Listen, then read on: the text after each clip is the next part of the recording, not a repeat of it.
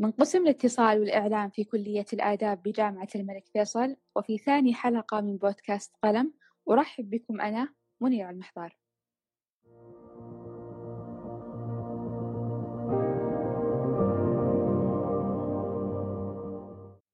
في حين اعتماد طلبة البكالوريوس على المنهج الجامعي البحث كان هنالك قلة قليلة أحبوا تخصصاتهم الجامعية وأبحروا بها فانتهجوا نهج التعلم الذاتي.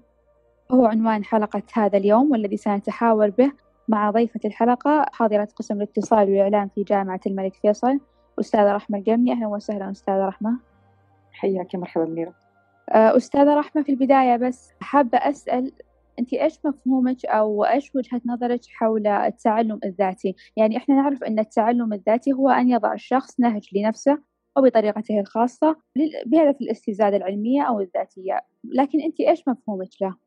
فكرة التعلم الذاتي ككل يعني غير معقدة. هي القدرة على أن يتولى الفرد إدارة تعلمه بنفسه معرفة كيف أعلم نفسي بنفسي كيف أطور من ذاتي بشكل مستقل. يعني مقدرة الفرد على استخدام مهارات معينة في إنجاز عملية التعلم بنفسه من دون مساعدة من الآخرين بدون ما ألتحق بمؤسسات تعليمية رسمية. يعني أنا أحدد مثلا الموضوعات اللي أنا أبغى أبحث فيها أحدد إيش المهارة اللي أبغى أكتسبها وبعد كذا أعمل على اكتسابها بنفسي. مثلا أبغى أقرأ كتاب عن الموضوع أبغى أشوف فيلم وثائقي عن الموضوع أبغى أحضر محاضرات مثلا في الأندية الأدبية في الجمعيات الثقافية. ما أبغى أحضرها شخصيا أنا ممكن أروح أسمعها على اليوتيوب. يعني الأمر فيه حرية فيه مرونة يعتمد بشكل كبير على على رغبات الشخص على إيش المصادر مصادر المعلومات اللي يحب يتعامل معها يستريح في التعامل معها. ف صح وليتناسبه برضه صحيح يعني فكرة التعلم الذاتي كل تقوم على على فكرة الفردية. إنه أنا كيف أتعلم الموضوعات اللي أنا أبغى أتعلمها بشكل فردي بشكل شخصي. كيف أعلم نفسي بنفسي. آه طيب أستاذة رحمة يعني برأيك آه منتهجي نهج التعلم الذاتي هل تحسين أنهم آه استفادوا من هذا النهج؟ أو هل كان في منفعة وأثر عظيم آه عائد لهم؟ بالتأكيد بالتأكيد. طلب العلم مسألة إني أنا أعلم نفسي هذا حق نفسي علي يعني حق نفسي علي إني أنا أعلمها إنها إني ما أخليها تعيش في جهل. خصوصا مثلا لو جينا نتكلم عن وضعنا مثلا في الجامعة الطلبة الجامعيين هذول طلبة متخصصين.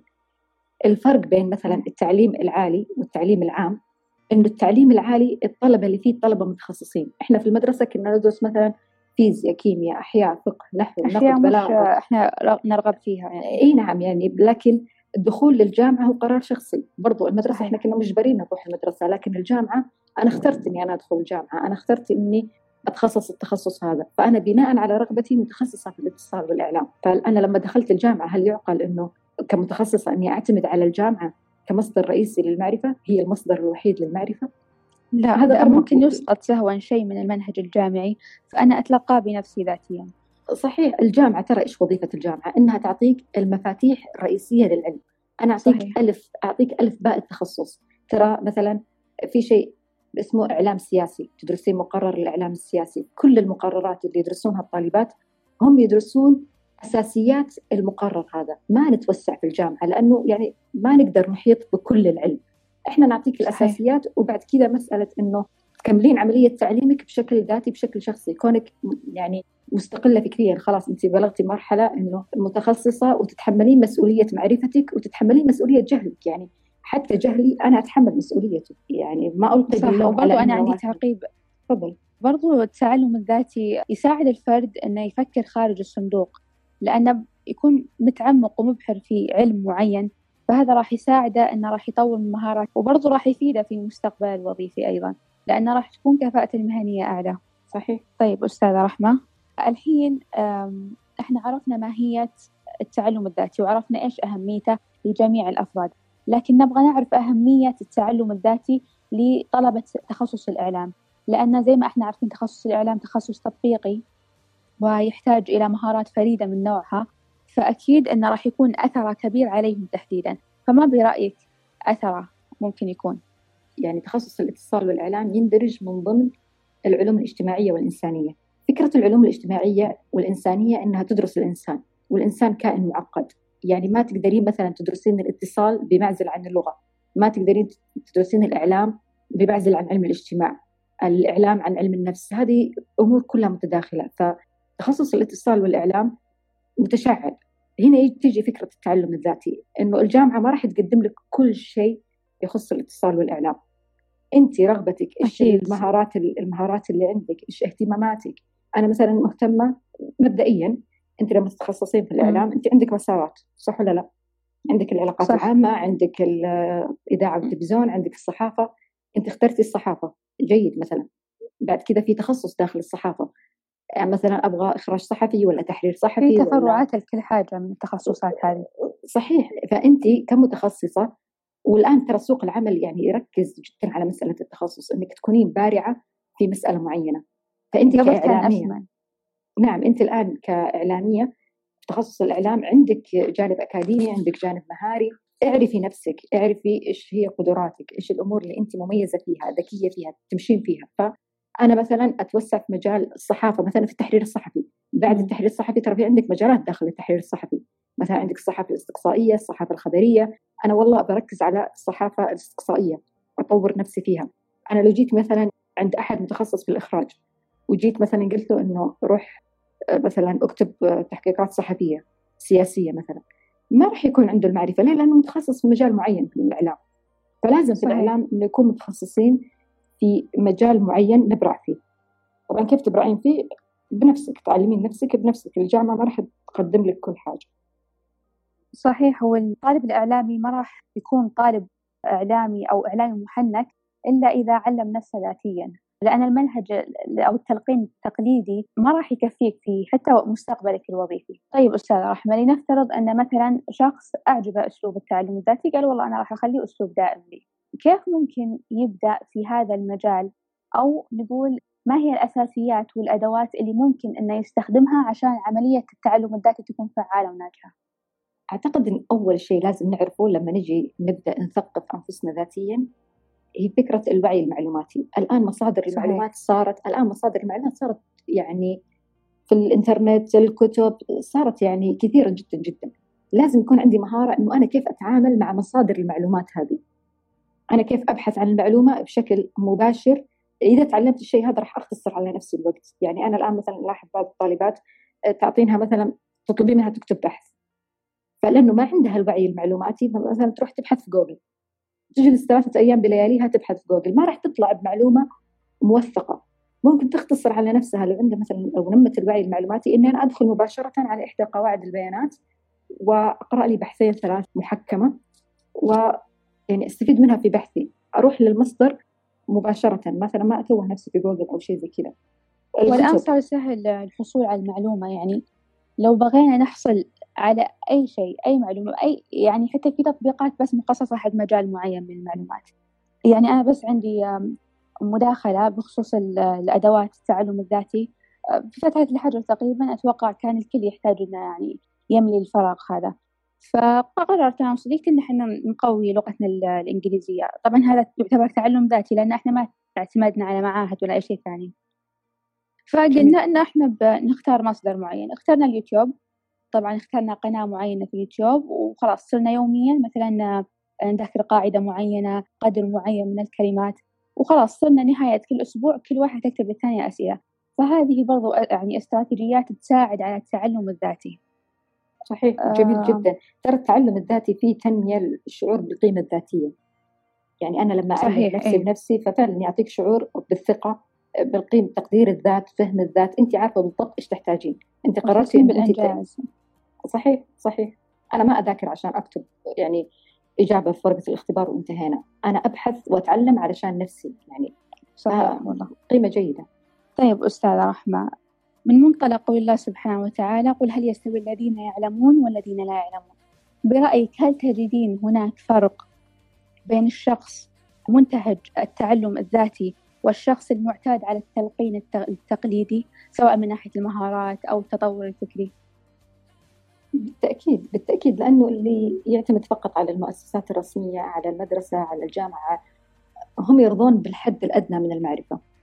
فمعرفتهم محدودة على عكس المطلعة القارئة اللي عارفة نفسها عارفة إيش إيش المجالات اللي تبحث فيها تنمي قدراتها فيها. يعني بالتأكيد يختلف. يعني الطالبة اللي تعتمد على الجامعة فقط أو إنه يظهر حتى و... على مستوى التحصيل الأكاديمي. يعني. برضو هذه أشياء لها نهاية يعني سواء كانت مدرسة أو جامعة. طيب هل بمجرد نهاية هذه الأشياء راح ينتهي العلم لدينا؟ المفروض إحنا نعتاد على تلقي العلم في كل مكان يعني بالنهاية إحنا أمة إقرأ يعني. فالمفروض ما نتوانى عن, عن تلقي العلم ولا بأي مكان سواء لو حتى في مواقع التواصل الاجتماعي اليومي إحنا ندخلها. فمرة نحتاج إن إحنا نعلم نفسنا ذاتيا. صحيح صحيح. يعني هذا مثل ما قلت هذا حق نفسك عليك. أنت إذا تعلمتي أكثر طورتي من نفسك أنت كيف ترفعين جودة حياتك كيف أرفع جودة حياتي؟ إنه تصير كل القرارات اللي أتخذها في حياتي أتخذها بناء على معرفة. التعلم الذاتي يمنحك تراكم معرفي. بعد كذا كل قرارات حياتك تاخذينها بناء على بحث على نقد. أكيد أن التعلم الذاتي يجعل منك شخص أفضل شخص واعي بنفسه. صحيح. أستاذة رحمة راح أسأل عن آخر نقطة نختم فيها حلقتنا لليوم. هل تشوفين أن رواد التعليم سواء كانوا مدرسين المدارس أو دكاترة ومحاضرين الجامعات هل تشوفين أن تقع يقع على عاتقهم آه، مسؤولية حث طلابهم على التعلم الذاتي؟ يعني إحنا عارفين إنهم ما يقصرون يعني أفنوا عمرهم فقط في تقديم معلومة ومهنتهم شريفة جدا لكن برضو هل تشوفين أن يعني مسؤولية حث الطلاب على التعلم الذاتي بالتأكيد هذه مسؤوليتنا هذه وظيفتنا حث الطلبة على المعرفة حث الطلبة على الاستقلالية في المعرفة الاستقلالية في التفكير. أنا ما أبغى مثلا الطلبة اللي يكونون الطالبات اللي يكونون عندي في القاعة 40 طالبة يكونون كلهم متساويين في المعرفة يكونون كلهم بنفس درجة من المعرفة. التمايز هذا مطلوب. مو معقول تدرسين مقرر وتخرجين منه فقط بالمعلومات اللي أنا ذكرتها في المحاضرة. صحيح. يعني أنت كمتخصصة المفروض ما تقبلين بالشيء هذا. متخصصة في الاتصال والإعلام المفروض تبحثين عن المراجع تتعلمين كل وقت مو فقط ستة مقررات تدخلينها في الفصل الدراسي وخلاص. مثلا شهادة البكالوريوس أنت تخرجتي وأخذتي شهادة البكالوريوس. هل هذا يعني أنك أنت الآن ختمتي العلم؟ لا شهادة البكالوريوس ولا الماجستير ولا الدكتوراه. إحنا نظل نبحث نبحث نبحث لأنفسنا يعني نطور أنفسنا في التخصص. فبالتأكيد أنا يهمني جدا أن الطالبة تكون مستقلة معرفيا. يعني وهذا ترى يظهر يعني بعض الطالبات ما شاء الله لما مثلا تقدم لي بحث أنا أستفيد من بحثها. لأنها تكون مثلا هي مهتمة بمجال مو مجال اهتمامي. يعني مثلا لما طالبة تكتب لي تحقيق صحفي عن قضية رياضية مثلا. الإعلام الرياضي جزء من من الإعلام. فأنا لما أقرأ أنا أستفيد. أنا كأستاذة أستفيد من معرفة الطالبة. لما تكون الطالبة فعلا يعني يعني ما تعتمد علي أنا فقط ما تعتمد على المحاضرات على الجامعة كمصدر وحيد للمعرفة.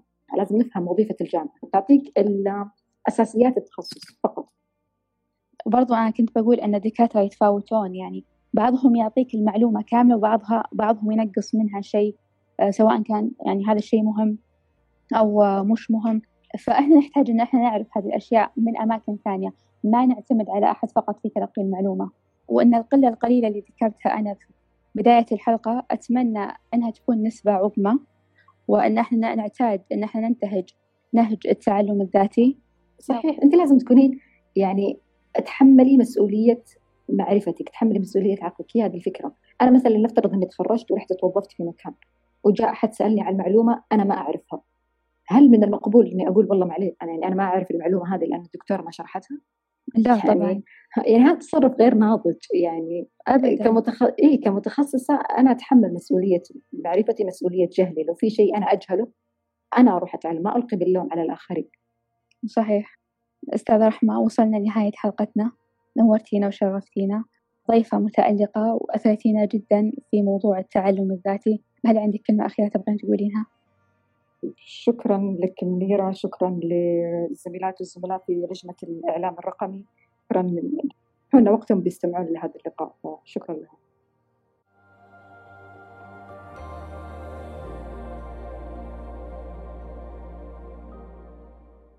كانت معكم محدثتكم منيرة المحضار في الحلقة الثانية من بودكاست قلم واللي أعدتها وأنتجتها لجنة الإعلام الرقمي في قسم الاتصال والإعلام من كلية الآداب في جامعة الملك فيصل.